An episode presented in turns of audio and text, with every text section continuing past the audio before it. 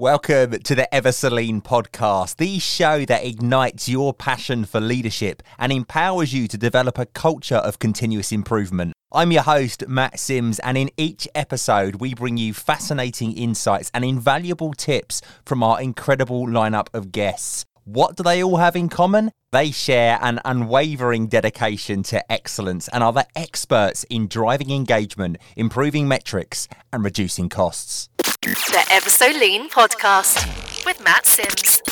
You know it makes sense.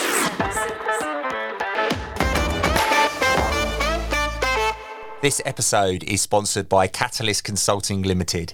Catalyst Consulting exists to help people and organizations work better today and be ready for tomorrow. They have a rich history of igniting business transformation using business agility, lean, Six Sigma, strategy deployment, agile, and change management. They can help you and your organization to develop the skills necessary to work and manage differently. To find out more, check out catalystconsulting.co.uk. Are you fascinated by the mysteries of the night sky? It's no secret that I most definitely am, and it's been such an interest and passion for me since I was a child. I absolutely love all things space. Well, if you are interested in that area, look no further than STFC RAL Space. With over 60 years of experience in space programs, RAL Space collaborates with leading agencies, universities, and companies worldwide to drive innovation and unlock the secrets of space and our environment. But RAL Space also knows that continuous improvement, problem solving, and people development are fundamental to success. That's why they've been developing their own continuous improvement program. And today we're joined by some of the team who are leading the way to share exactly what's going on. First up, here in the studio, we got Sam Tustain, a thermal engineer and manager of the Voice of the Business. Sam's focus is on understanding the needs of the business and aligning them to the CI program.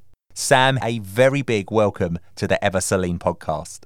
Thank you so much for having us. It's a pleasure to be here. Next up, we've got Helen Butcher, Dr. Helen Butcher, a physicist and CI lead responsible for the Voice of the People work strand. Helen's CI work focuses on understanding the needs of the employees and working with them to come up with solutions to the team's common problems. Helen, welcome to the Ever-So-Lean podcast. Thanks for having us, Matt. Then finally, last but most certainly not least, I'm delighted to have Sophie Hall here with us. Sophie is a senior embedded software engineer and scrum master who focuses on the voice of the customer. She looks at projects with strategic partners, and Sophie's work is all about understanding what customers need and delivering innovative solutions to meet those needs. Welcome to the Ever-So-Lean podcast. Together, they are all part of a passionate team driving RAL Space's journey to excellence. And in this episode, they'll share their experiences, insights, and hopes for the future that could help get you started on your organization's road to excellence. So sit back, relax, and join us on the Ever-So-Lean podcast as we hear their inspiring story. And this is a first for me. I've never had three guests at once. So it's going to be quite a technical challenge, but it's also really nice to have a room full of people as well. Yeah, good luck. we'll see how we go. Thanks very much. If this is a very short episode, you'll know it went very, very wrong. So let's run round the room then and learn a little bit about you as individuals. Sam, you're top of the list. Let's kick off with you. What do you do and how did you end up where you are now?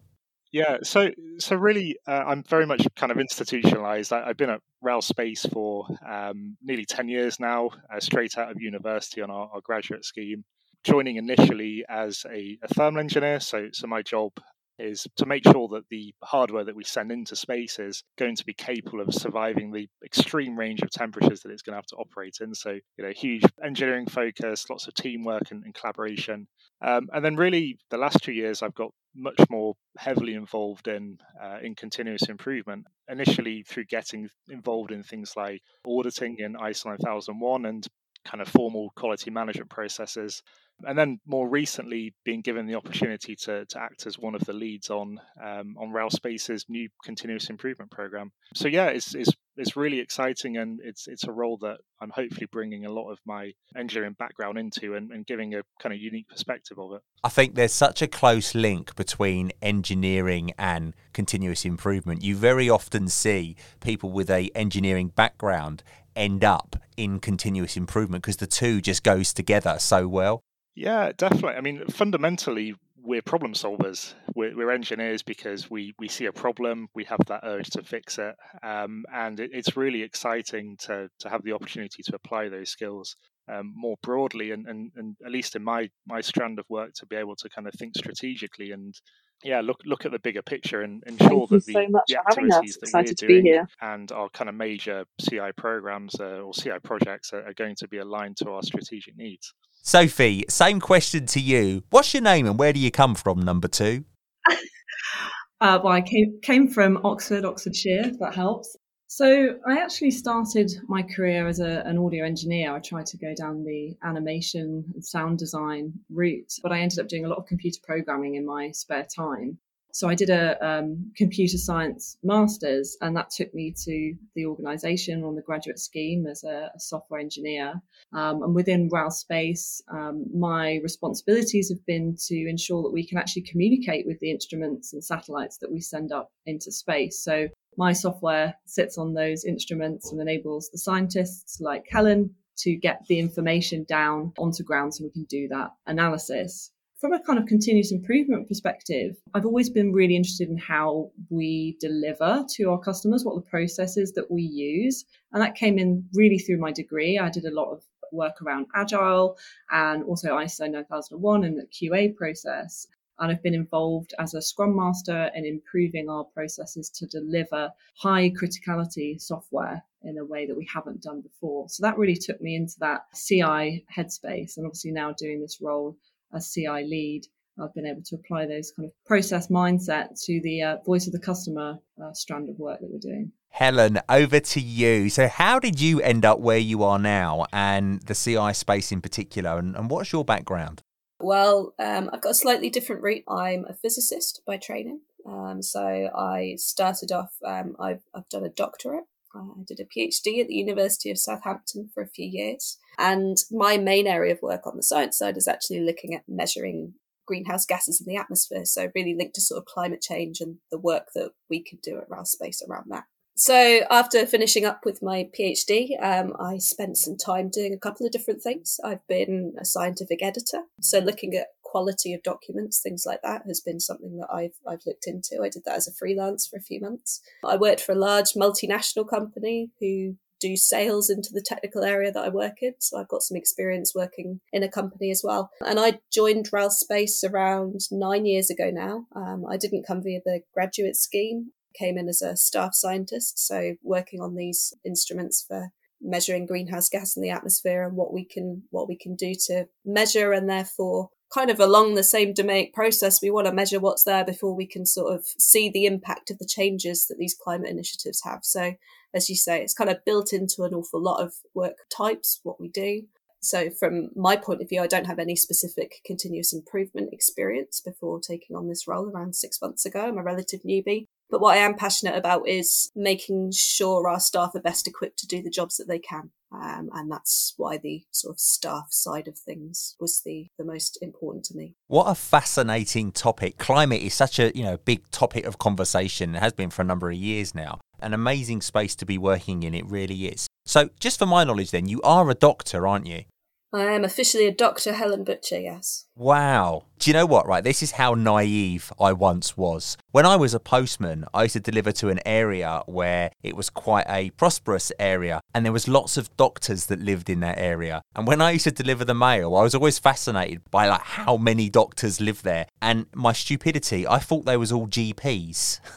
yeah, yeah, of course. I mean, trying to explain to my nan that I couldn't fix sort of uh, broken toes and things was was interesting. But yes, not that kind of doctor. My wife's nan, right? When I worked at Royal Mail and I used to go around to see her, she was obsessed with QVC, you know, the shopping channel. She used to buy stuff off there all the time. And she used to say to me, Matt, my package hasn't arrived. Can you have a look for it when you go into work tomorrow? She didn't realise that there would be thousands upon millions of packages and parcels that I'd have to look through to find her one. So let's get stuck into this then. So CI at RAL Space. So I met you guys, what was uh, probably a couple of months ago now, at a networking event.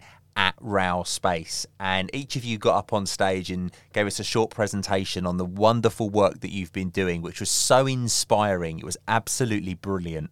I think what made it extra mesmerizing was a mixture of people's passion for CI and the fact that it was all about the space industry. So, two real things colliding together there created a wonderful story, very inspiring, very enthusiastic group of people, and full of energy. I loved it. Based on that, I just thought to myself, right, you guys need to come on the podcast and tell this story because other people need to know about this. So, kicking off then with you, Helen, what does CI actually look like at RAL Space? The program was set up around a year ago. Um, it was initially led by someone else within our department, um, and we've we've taken it on um, from that point. When it was set up and we came into it, being the three of us sharing the role, um, we very much tried to split the work along these sort of three different strands. So you introduced them, I think, in the in the introduction. So we've got somebody looking after the voice of the business, those important strategic projects that are important to the way the business runs. We've got Sophie looking after the voice of the customer. So um, how how we interact with our customers, how we can do the best for them, and then I look after this strand where we're looking at the improvements that can be made to the processes that aren't necessarily seen by our customers, but that can sort of um, help to make our staff's lives that bit easier. What I really love about your structure is how it's so clearly defined. Those three different strands really make it clear for people who want to come and ask questions or, or get involved. They can really clearly see where each part sits. It really comes across that you're listening to all different parts of the organisation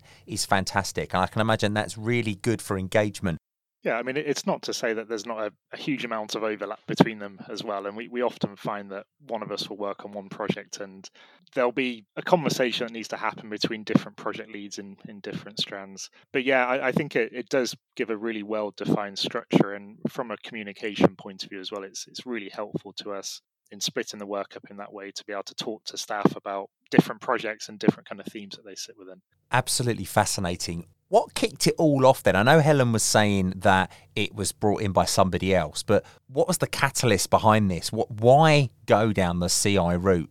Well, I think that really it, it, reflects probably a broader theme across, I guess, the, the overall organization. So, RAL Space is just one department within STFC, which is the, the Science and Technology Facilities Council. We're publicly funded, so we're you know, funded by the UK government, and our goal is to maximize the uh, economic benefit to the UK through science, basically, to stimulate economic growth through science. So certainly across the whole of STFC, there's there's a kind of growing I suppose, a growing appetite for continuous improvement programs.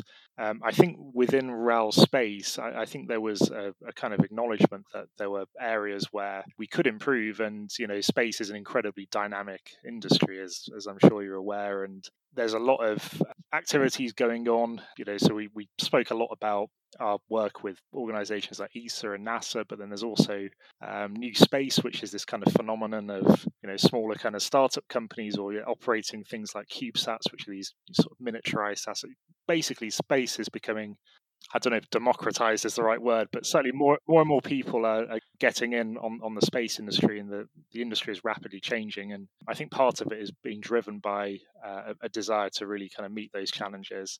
And we're, we're, obviously operating in very volatile times generally at the moment in, in terms of our kind of global economies. And uh, yeah, we, we just want to be more agile and, and be more be more proactive about that. Uh, hence our CI program. Such great reasons to kick it off as well. Really do sort of ring true for many organisations, I can imagine. Sophie, I know we spoke about you guys leading on the strands, but is there anybody else involved in your structure of CI?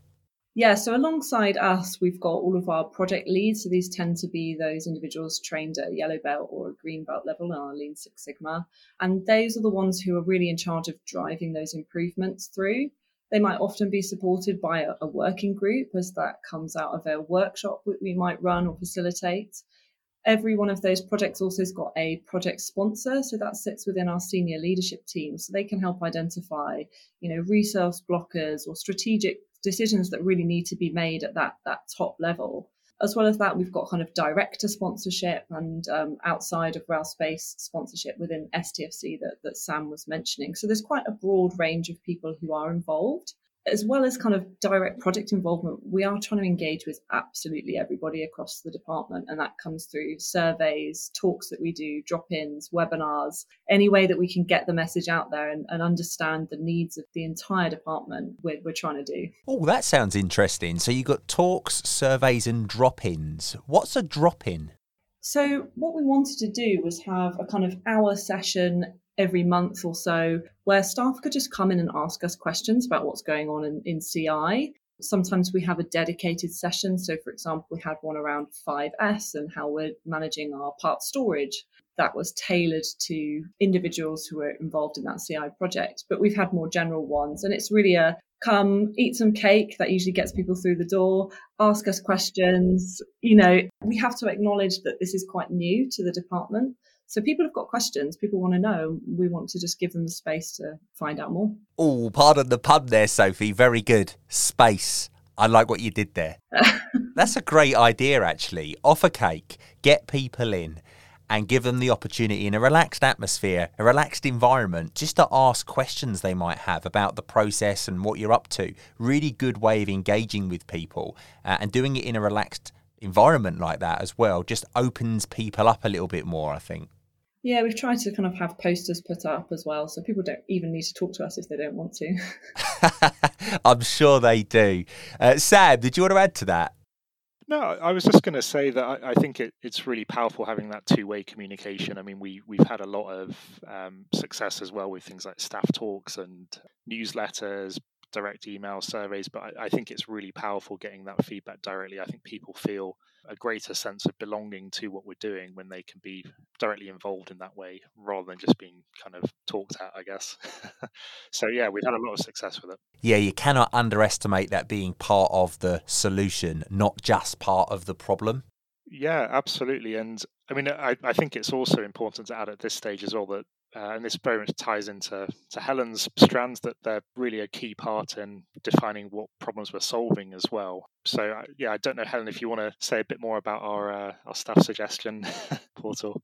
Thanks, Sam. I'm happy to pick up on that. So our staff theme um, within the continuous improvement program is is driven the, the direction and the projects that we choose are driven by our staff. So at the very beginning of this program a steering group was set up which takes um, staff representing all of the different divisions across our department. Um, and we bring them together once a quarter. We have a staff suggestions list which uh, people can update at any time. That's freely available on our on our website and also available. We, we stick it up in the kitchens and things with a QR code so people can access it when when they've got some issues there. What that gives us is a, a an enormous backlog, effectively, of um, projects that we can do.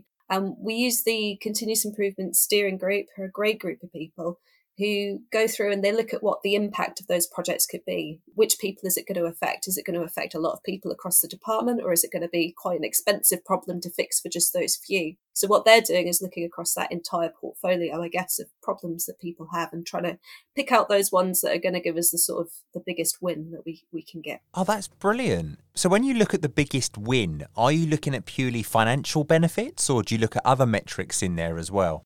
We're looking at other metrics as well. So we're looking at financial, we're looking at staff satisfaction, we're looking at time saving, things like that. If we can get rid of some of the sort of small, quite irritating tasks that people need to do repetitively, is that something that we can then, so we're making up that time so that people can spend it on the things that they came to RAL Space to do, their engineering, their their science, those activities that they, they want to do and be world leaders in. So it's a, an interesting sort of take to have on that. There's an awful lot of aspects can go into that and trying to determine, yeah, what that impact can be, but also kind of what the effort staff will need to do to put into that to see that benefit overall.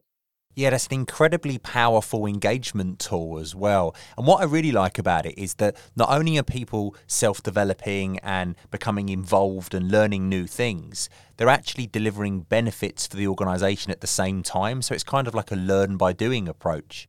Very much so. So the initial set of project leads that we had on the staff suggestion side are made up of either the people who suggested these um, activities themselves or people who volunteered to lead these projects. Um, so when we pull a few projects through from the backlog, we'll send out an email or a message to all staff and say, We've got these projects coming through. Is anyone interested in taking a lead on these? And we've had a great response to the staff suggestion side from that point of view. Got some really keen people who we've now trained up over the last three or four months to be able to lead these projects and make that impact. Yeah, and do you find that they get bitten by the bug? So, like, once they get started and they do one, they're like, oh, and it gets hold of them, then they got to do more and more and more afterwards. It's always the way. Yeah, it's hugely important. And ultimately we want to create an environment within within RAL space where people can see improvements that can be made in their local areas and feel like they have the skills to be able to make those improvements themselves. So being able to bring this wider into into the RAL space team and have that training and have that knowledge of how the improvement process can work for them is really important part of what we do as well. So, what does submitting an idea actually look like then? Do they have like an intranet portal they go on to, or is it handwritten slips that go into a box? What does that look like? Um, so, at the moment, it's as simple as an electronic form. So, we just have a little survey. It says, What is your improvement and what do you think the impact can be across the department? And that's as simple as it is. Yeah, you have to be careful because you could end up with what I call the Argos syndrome, which was like when you was a kid and it was sort of November and you were getting ready to write your Christmas list for Father Christmas, you'd get the Argos catalogue out and you'd go, right, I want that, I want that, I want that, I want that, I want that, I want that. You get this wish list of what people want. Exactly. And that's always a risk that you could end up with it can lead us to become unstuck sometimes. We get an awful lot of solutions through on our portal, which is great. We love that people have, as you say, that thinking to get to the solution. But what it can do is kind of unstick us sometimes in terms of measuring the process and making sure it's the right solution for that problem. But it is really good that people are engaged on that side and are thinking of not just this is a big problem, but also we can do this to sort of make it a bit better for ourselves. I, I think it's both. I think we, we certainly have it very much bottom up driven, so through our, our staff suggestions portal. But then we also in within my strand of work, we also have that that kind of senior management input as well. So the the senior management team around a year ago now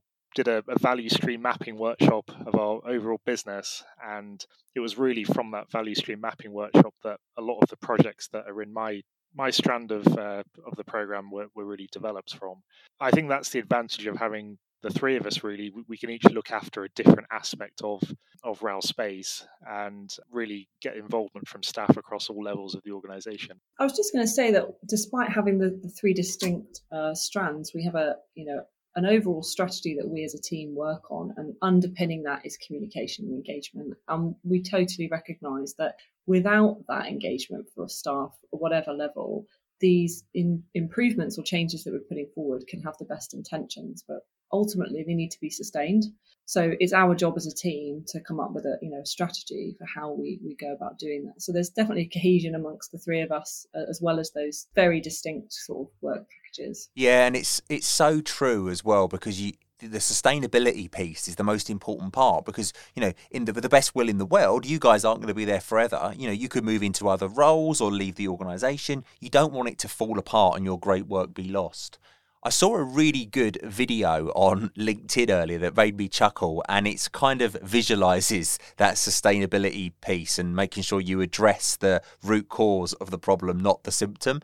It's a real video. There's a sheep, and it was stuck down a crack in the ground between two cliffs, and this guy was pulling it out by its leg and it pulled this sheep out and the sheep bounded off up the mountain and the camera goes up and as it bounds off around the mountain it went to jump over the crack again and it fell down in the middle of it exactly the same as it was just like 100 yards up the road. And the idea is that's visualizing that if you don't address the root cause you can fall back into old habits and the same thing can happen again. Sustainability so we've had a lot of support from coaches, and that's really guided us as a team for how we facilitate those conversations, especially throughout workshops. And I think when people sit through it and work through a, an actual root cause analysis, for example, or understanding what the problem is, they see it and they see the benefit of it. And I think it's the nature of delivering something and not seeing the problem reoccur that teaches people that there's a benefit to it. I think you learn by doing. I think it's been one of the biggest challenges that I've seen is getting people to take that step back and think, why is this happening? And not just go to the kind of sticky plaster solution. Like Sam said, we are naturally built to be problem solvers. Majority of us are scientists or engineers, and we want to just fix something and we like moving quickly. But taking that step back, doing a, a, full define, a full measure, things like that, um, it's tricky to get people to have that shift in mindset so that we actually, you know, apply the right solution. Are you ready to elevate your team's ways of working? Are you seeking fresh insights and growth opportunities? Our experts will assess your team's practices, providing valuable insights for improvement and celebration. Reward and recognise your team with this certification tailored specifically for creating an improvement culture. The BQF Academy accreditation acknowledges your journey, outstanding outcomes, and future plans. Whether you utilize Lean, Six Sigma, project management, or continuous improvement techniques, this certification celebrates your incredible work and positive impact. Propel your team's performance to new heights with the BQF Team Excellence Culture Certification. Visit www.bqf.org.uk today and let's celebrate your success together. 13 time Shingo Prize winner Dr. Jeffrey Liker and Toyota Kata author Mike Rother have created the Improvement Kata and Coaching Kata online course. This inexpensive, compact program is designed to transform your thinking and approach, making you a highly skilled learner and coach.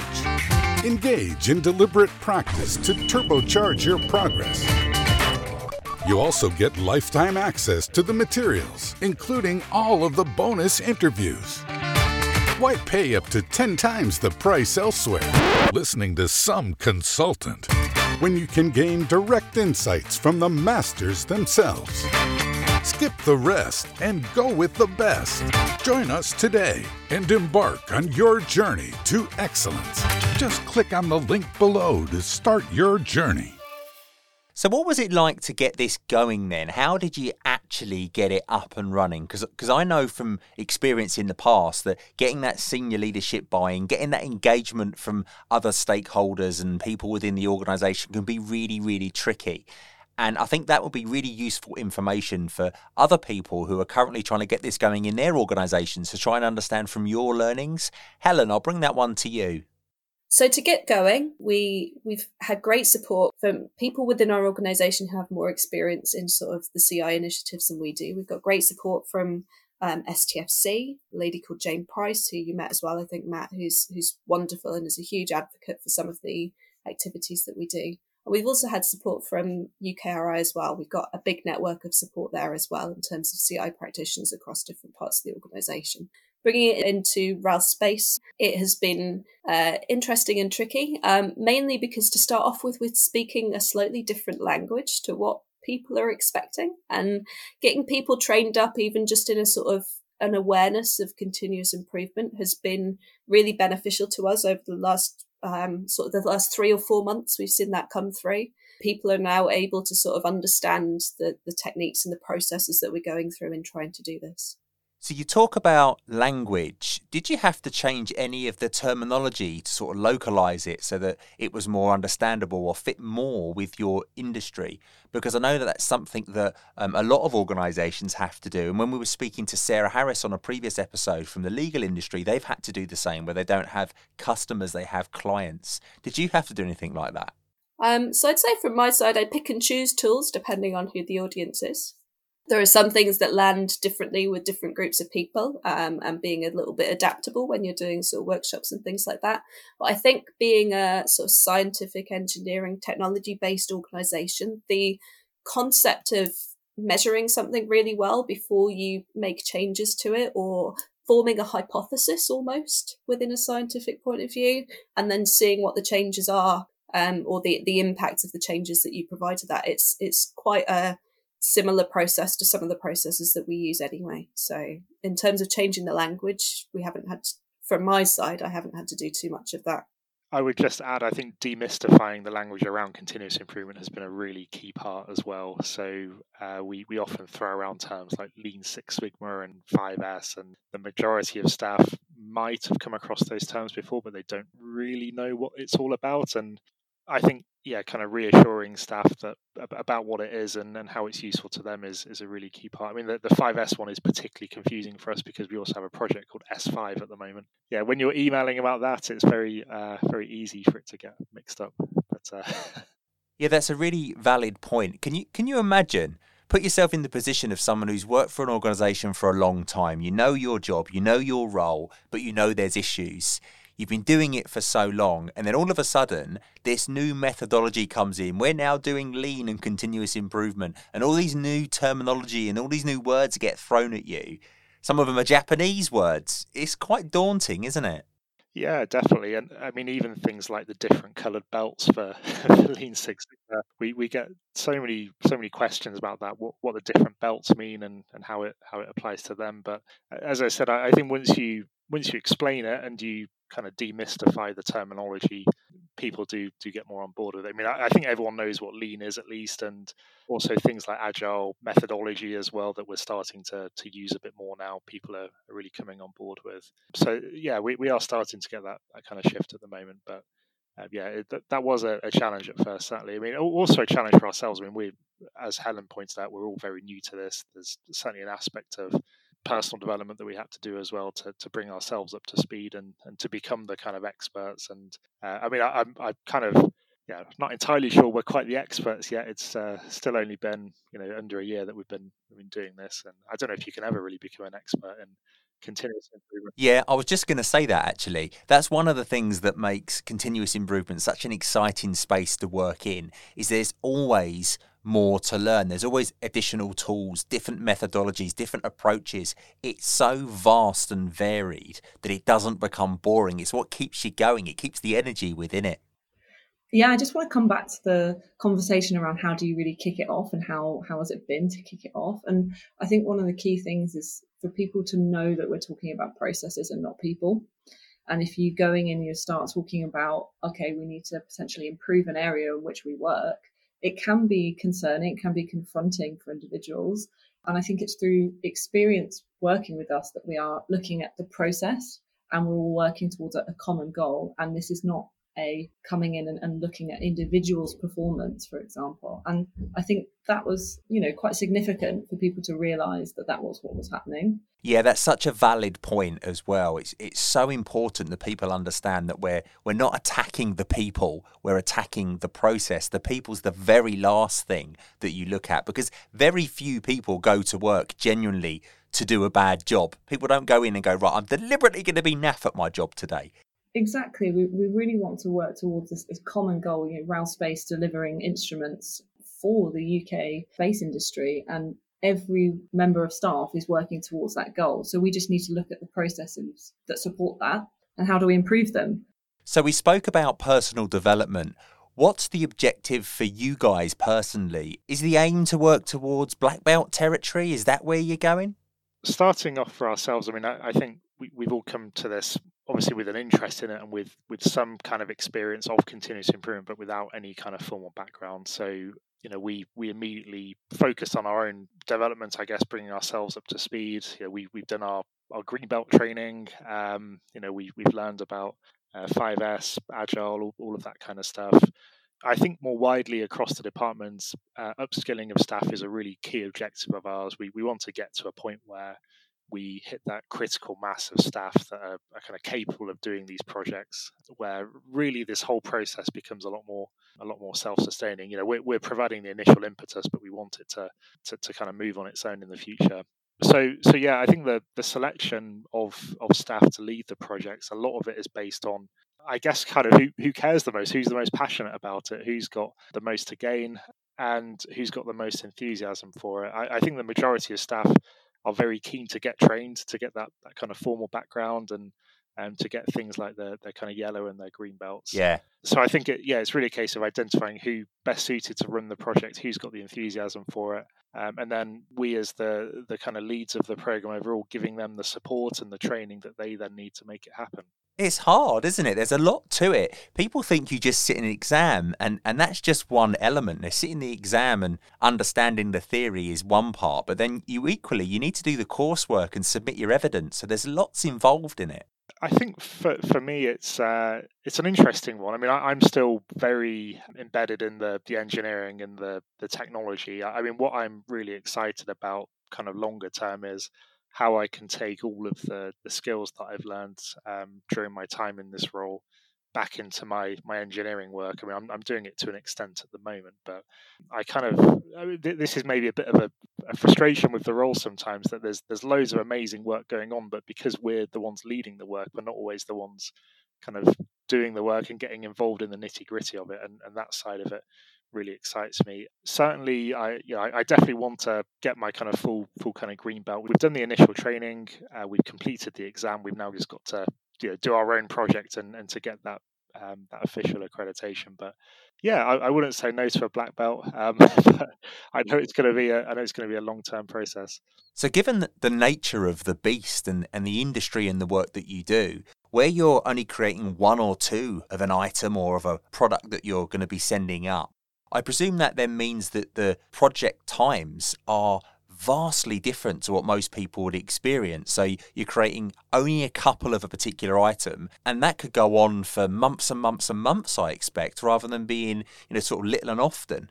Yeah, so um, I think one of the, the key projects we've been looking at is our um, design for manufacture capabilities. So this is really how do we design our parts to ensure that they can be assembled and manufactured into something that is exactly what we need it to, to do. This is really quite typical like lean manufacturing really um, how do you ensure you don't get defects in your products when you assemble them we do things that are highly innovative and very very unique so it's in its own way not typical lean manufacturing. Because we're not talking about shipping out a hundred of the same thing or even a million of the same thing. We might do one or two. And i guess it's not like you can make a mistake and do a product recall. Once it's up there it's up there.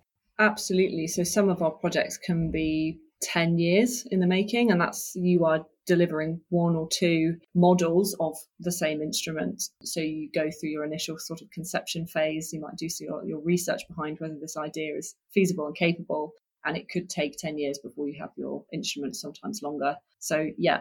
I'm probably the only um, field where we can actually change the software once you get it up into space. So we, we can sort of send a new version of the software, but uh, what that tends to mean is that other problems that get brought into the project until that point, they'll say, "Oh, it's all right. We'll fix it in the software."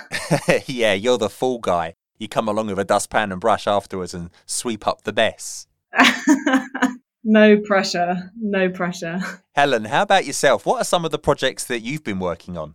Um, so I've got quite a mixed bag, really. So I take care of a few larger projects, so things like updating things like our, our stuff intranets and handbooks and things like that. Now we work in this sort of hybrid virtual environment across a lot of people. People have different ways that they need to access information. So we're sort of doing a bit of work around that.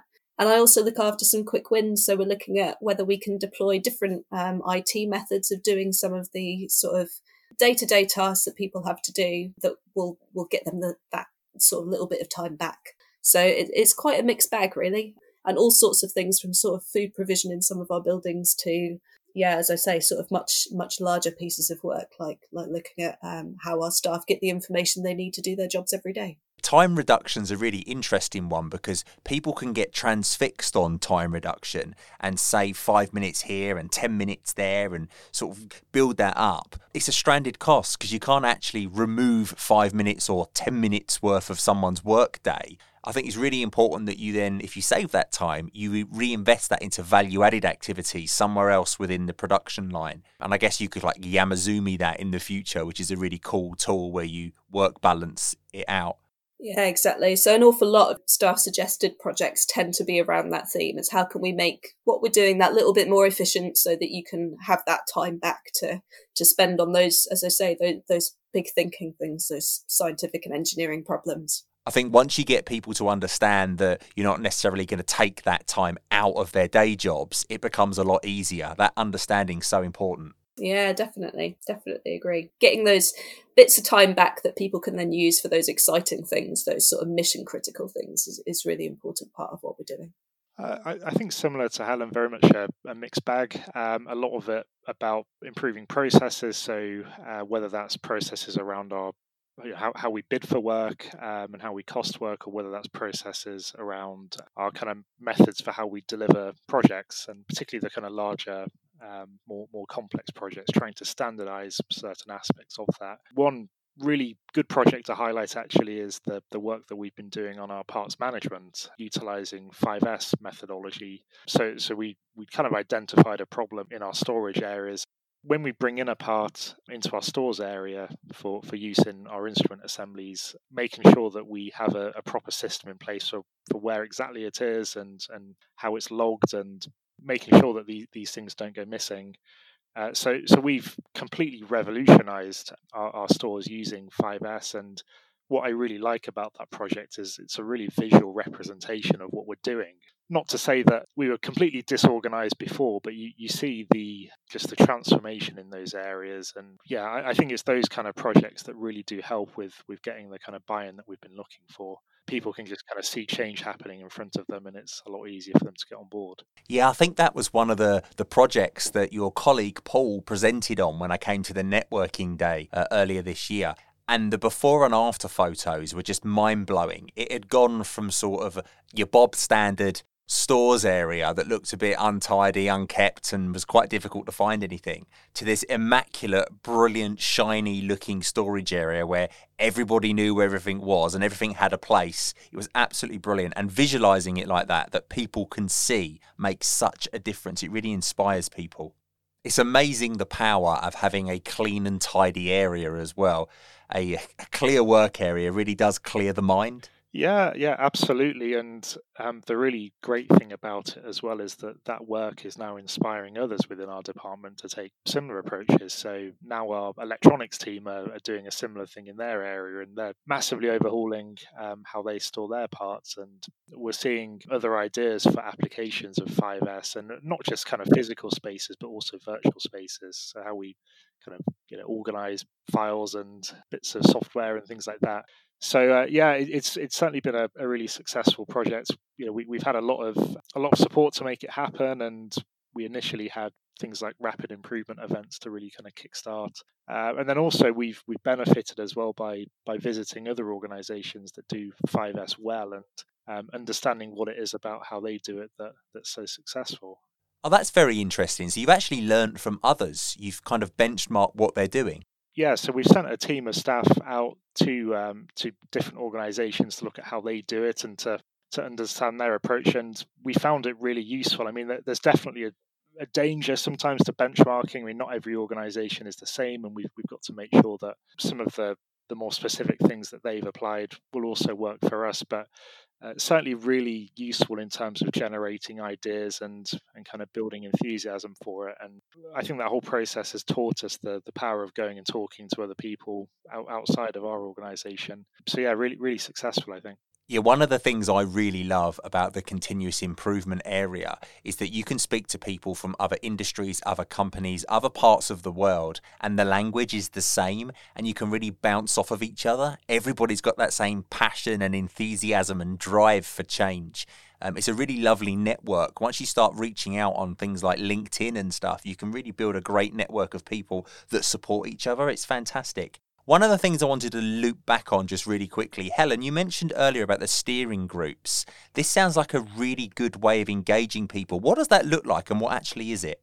Yeah, so there's a group of sort of nine staff um, who come from all of, all sort of different walks of life, different parts of our department, um, and we bring them together mostly in a workshop format. We bring them in sort of once a quarter, what they'll do is have a look through our sort of backlog of suggestions and they'll prioritize those, um, looking at sort of the impact and the effort of these and just making sure that the suggestions that are going through from that staff suggestion aspect are the ones that are going to have the biggest impact across the most number of people and for sort of an, a reasonable amount of effort for the sort of impact that you're going to have. So it's a really good team of people to have working on that.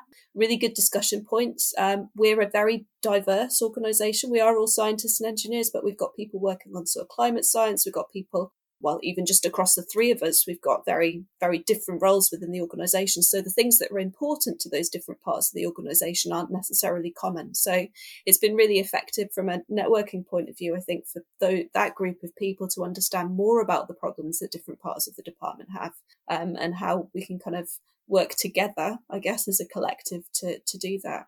Those staff suggestions go on to have sort of volunteers come in to lead those projects, either the people who suggested them or people who have volunteered to lead them. And to date, across all of our projects across the department, so this includes not just the staff projects, but also the voice of the business and the voice of the customer projects as well bearing in mind this time last year, not really anyone knew what continuous improvement was within the department. We've now got sort of 60 or 70 people involved, directly involved in the workshops and the activities that are going on. So that's quite a significant portion of our department. And it's really good to see see people's involvement and that they want to sort of be involved in the work that we're doing. Yeah, they've got bitten by the bug. Yes, definitely. And once that happens, that's it. You're in for life. You're a lifer.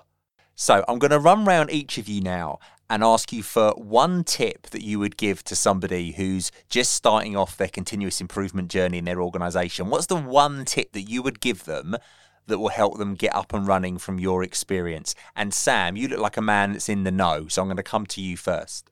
I think I'm going to go with the easy one, which is really focus on your communications and your your engagement. I think that's so fundamental to bringing people on board with with what you're doing, but having a, a clear plan for how you're going to communicate people and, and making it a two way conversation as well is is really key.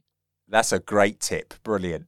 Sophie, how about you? Same question. What would your tip be? So I'm going to say something that I learned is leave your ego at the door when you go into these conversations. Trust that the people that you talk to have the best knowledge on the ground for this process you can't necessarily go in and tell people how to run a process or how to do things. And it can be hard to take that personal step back, but you, have got to listen to everyone else's opinions. Like, so I guess that's that communication side, but it's, you know, if, if you are leading the program, be prepared to sometimes get it wrong and be told that you don't know how that process works. Yeah, it's like you wouldn't have a plumber around to replumb your kitchen and then as he walks through the door stop him and tell him how to do it. You expect him to know he's the expert. Yeah absolutely. As a software engineer there are plenty of things that i know nothing about. I don't have much to do with say mechanical engineering. So you know i can't go into those conversations as an expert so i have to let the expert do the, the talking. Helen same question to you then. What would be your one tip um, I'd say my, from my point of view, it's um, looking at the opportunities to learn. So we've had so much opportunity to learn from a personal point of view about what goes on in the department, but also sort of looking outside, looking for that best practice, as Sam said, of how to deploy some of these tools and techniques in different organizations, some that are similar to us, and just making sure you're seeking out that sort of that that knowledge and that experience that other people have had as we've mentioned, we're relatively new to this. So seeking out that experience has been a really important part of what we're doing and the success that we've had so far. Yeah, that's a good tip. You can also listen to podcasts about lean as well, just like the Ever So Lean podcast. It gives you some great information. well, I've, I've certainly learned a lot from listening to your podcast, Matt. Oh, thank you. That's very kind. This this bit's staying in the edit for sure. Right, I'm now going to put you all to the test. You've never experienced a test like this, sending things to space. Easy peasy compared to this, as you all take on the yes no game. But it's actually got a bit of a spin on it because there's three of you here today rather than the normal one guest. We're going to do things a little bit differently and make it a little bit more exciting. So I've got three cards in front of me card one, card two, and card three. Now, each card has a different topic, and the questions that you will get. Dependent on which card you choose, will all have questions related to that subject. So it makes it a little bit more of a challenge. so the yes no game, super simple. You just can't say yes or no. Only two words out of the whole English language that you can't say. How easy is that? When you say it like that, yeah. Three scared faces staring back at me here. So, what I would say though is it sounds really, really easy. But when you've got the music playing in the background and you've got the clock counting down for 60 seconds and the questions are coming at you really fast, your mind goes into meltdown and it's really difficult. It's actually harder than it sounds. Trust me, all of the other guests will tell you exactly the same thing. If you hear the gong, that means that you have said yes, no, or a variance of yes and no, and you've deemed to be out. There is no arguing, no VAR. I will have the final decision. Right, any volunteers to go first? I don't mind. I'll give it. I'll give it a go. I'll give it a go. Would you like card number one, number two, or number three, Sophie?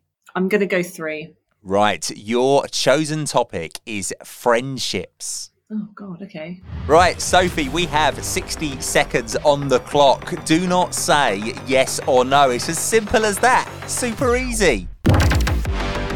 Do you have a best friend? I do. Have you ever travelled with a friend? I have. Is your closest friend someone that you have known for a long time? They are How long? ten years. Did you say 10 years? Ten years.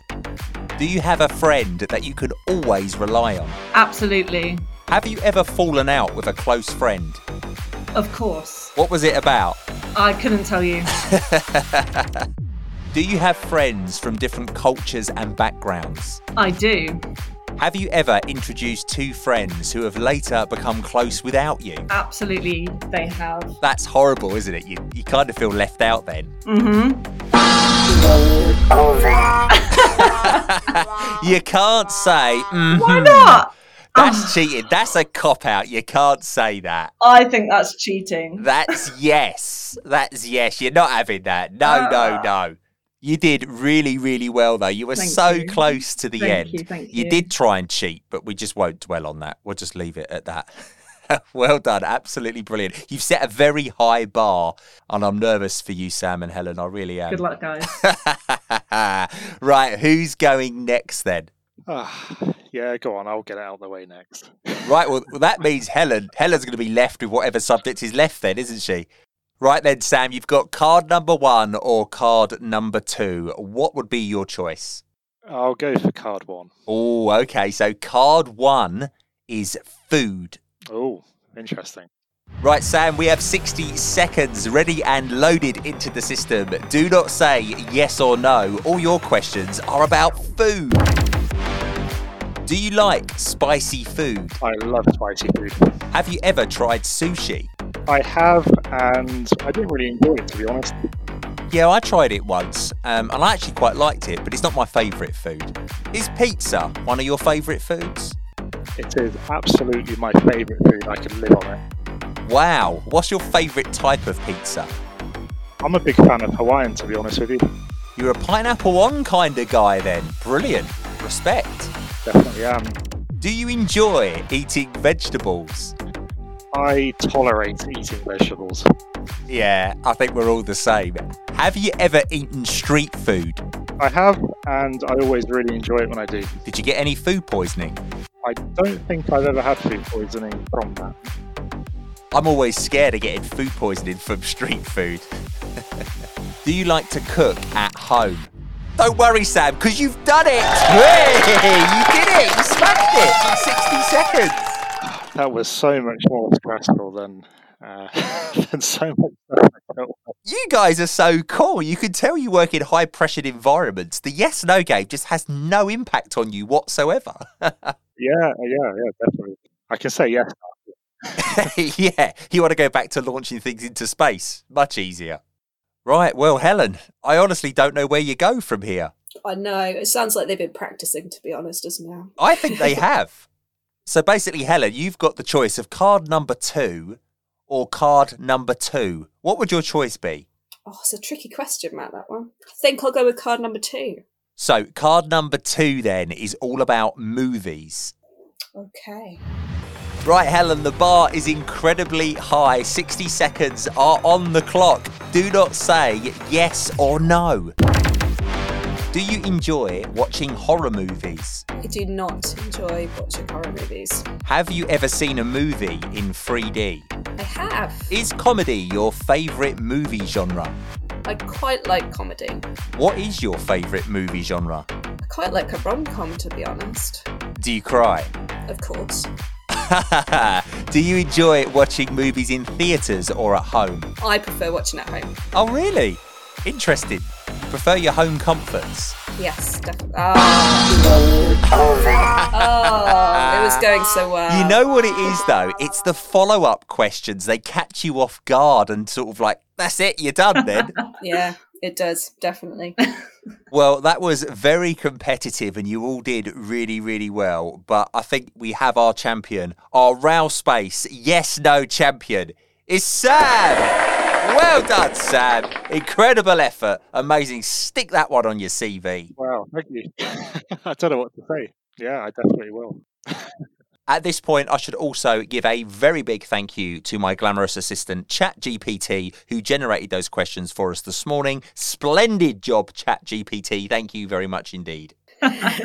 well, look, thank you all so much for coming on to the Ever-So-Lean podcast today. Really appreciate you taking the time to spend with me and sharing with us the wonderful stories and the journey that you've undertaken and the learning that you're on is absolutely brilliant.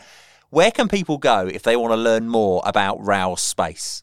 Well, we've got our website, of course. Um, we've got uh, LinkedIn, our, our, Twitter feed. Uh, we're all over the socials, so uh, it's not very difficult to find us. We're, we're definitely out there, and we're always willing to hear from more people. So feel free to get in touch. And if you do follow them on social media, you're in for some treats because quite often little pictures or graphics and videos pop up on my timeline from RAL Space, and every single one of them is mind blowing and it's like, wow, that's incredible. It just, I'm a space buff, so it hooks me in. It's brilliant. They'll pop up whilst I'm on a conference call, and I'll be looking at them on my on my phone, and I'll be distracted, and I'll suddenly hear people go, Matt, Matt, Matt. and I'm like, oh, sorry, yeah, I am listening, I am listening. But thank you all again. It's been an absolute pleasure speaking with you today. Thank you so much for having us. Thanks very much, Matt. So, some key takeaways from today's discussion with Helen, Sophie, and Sam. I absolutely love talking to them, and the fact that it's about space just makes it even more exciting for me. So, what I really like about what they've done, and I think we could all learn from, is the approach of the strands, the three different strands the voice of the business, the voice of the staff, and the voice of the customer. That clear definition between the three, although they overlap quite frequently, but the clear definition between the three, listening to the voice of each of those different areas, is such a great way of getting that engagement and making sure that you're covering every aspect when you're trying to identify the problems and find the solutions. Really good approach. Sponsors for projects was also another really key takeaway for me. They get sponsors from stakeholders and directors, which is fantastic. If you get that kind of overarching buy in leadership from a senior leader or an external stakeholder and get them behind you, it just adds momentum to the project that you're working on and really helps it move through. Engagement was another key takeaway for me making sure that they engage with people through talks, through surveys, through the drop in sessions that we were speaking about. They are amazing ways of communicating with everybody. And just like Sophie said, if you can get that buy in, it sustains. It's more long term. It's not the short term gain, it's the long term culture that you're trying to create. Sam mentioned about the value stream mapping very early on. So, very early in their journey, they did a value stream map, really helped them understand their processes end to end. Cannot recommend that enough. A great value stream map can never be underestimated. And one of the ways that I love to do a value stream map is on the wall with a team on post it notes. Don't write on the wall, whatever you do. Don't blame me. Don't do that. Write it on a post it note and you can stick the post it notes up on the wall. You could even color code it and you can move the post it notes around then. So you're, you've got like a living, breathing value stream map. A great exercise to do with people that have never been involved in CI before because it really gets the mind thinking and you can visualize exactly what it looks like. And quite often you get the, do we really do that? moment. It's such a common theme. Do it, you'll see exactly what I mean. Um, demystifying the terminology was another really cool piece that I gained out of this. Don't focus on the the terminology that's really confusing, really long, the Japanese words. Demystify it, make it accessible, make people understand. Don't use the terminology if you don't need to. Make it fit your organization.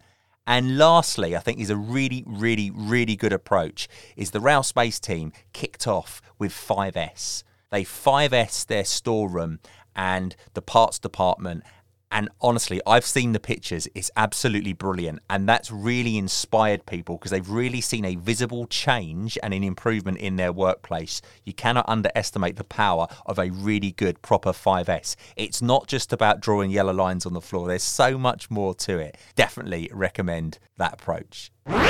That brings us to an end of this episode of the Ever-So-Lean podcast. Thanks to Helen, Sam, and Sophie again for joining us today and being so open and honest about how they have begun their journey to creating a sustainable CI culture at RAL Space. An incredible and inspiring story that undoubtedly will have its ups and downs as their chapters are written, but with such a talented team, passion, togetherness, and willingness to learn and develop both as individuals and as an organisation, I'm excited to see what's to come in the future.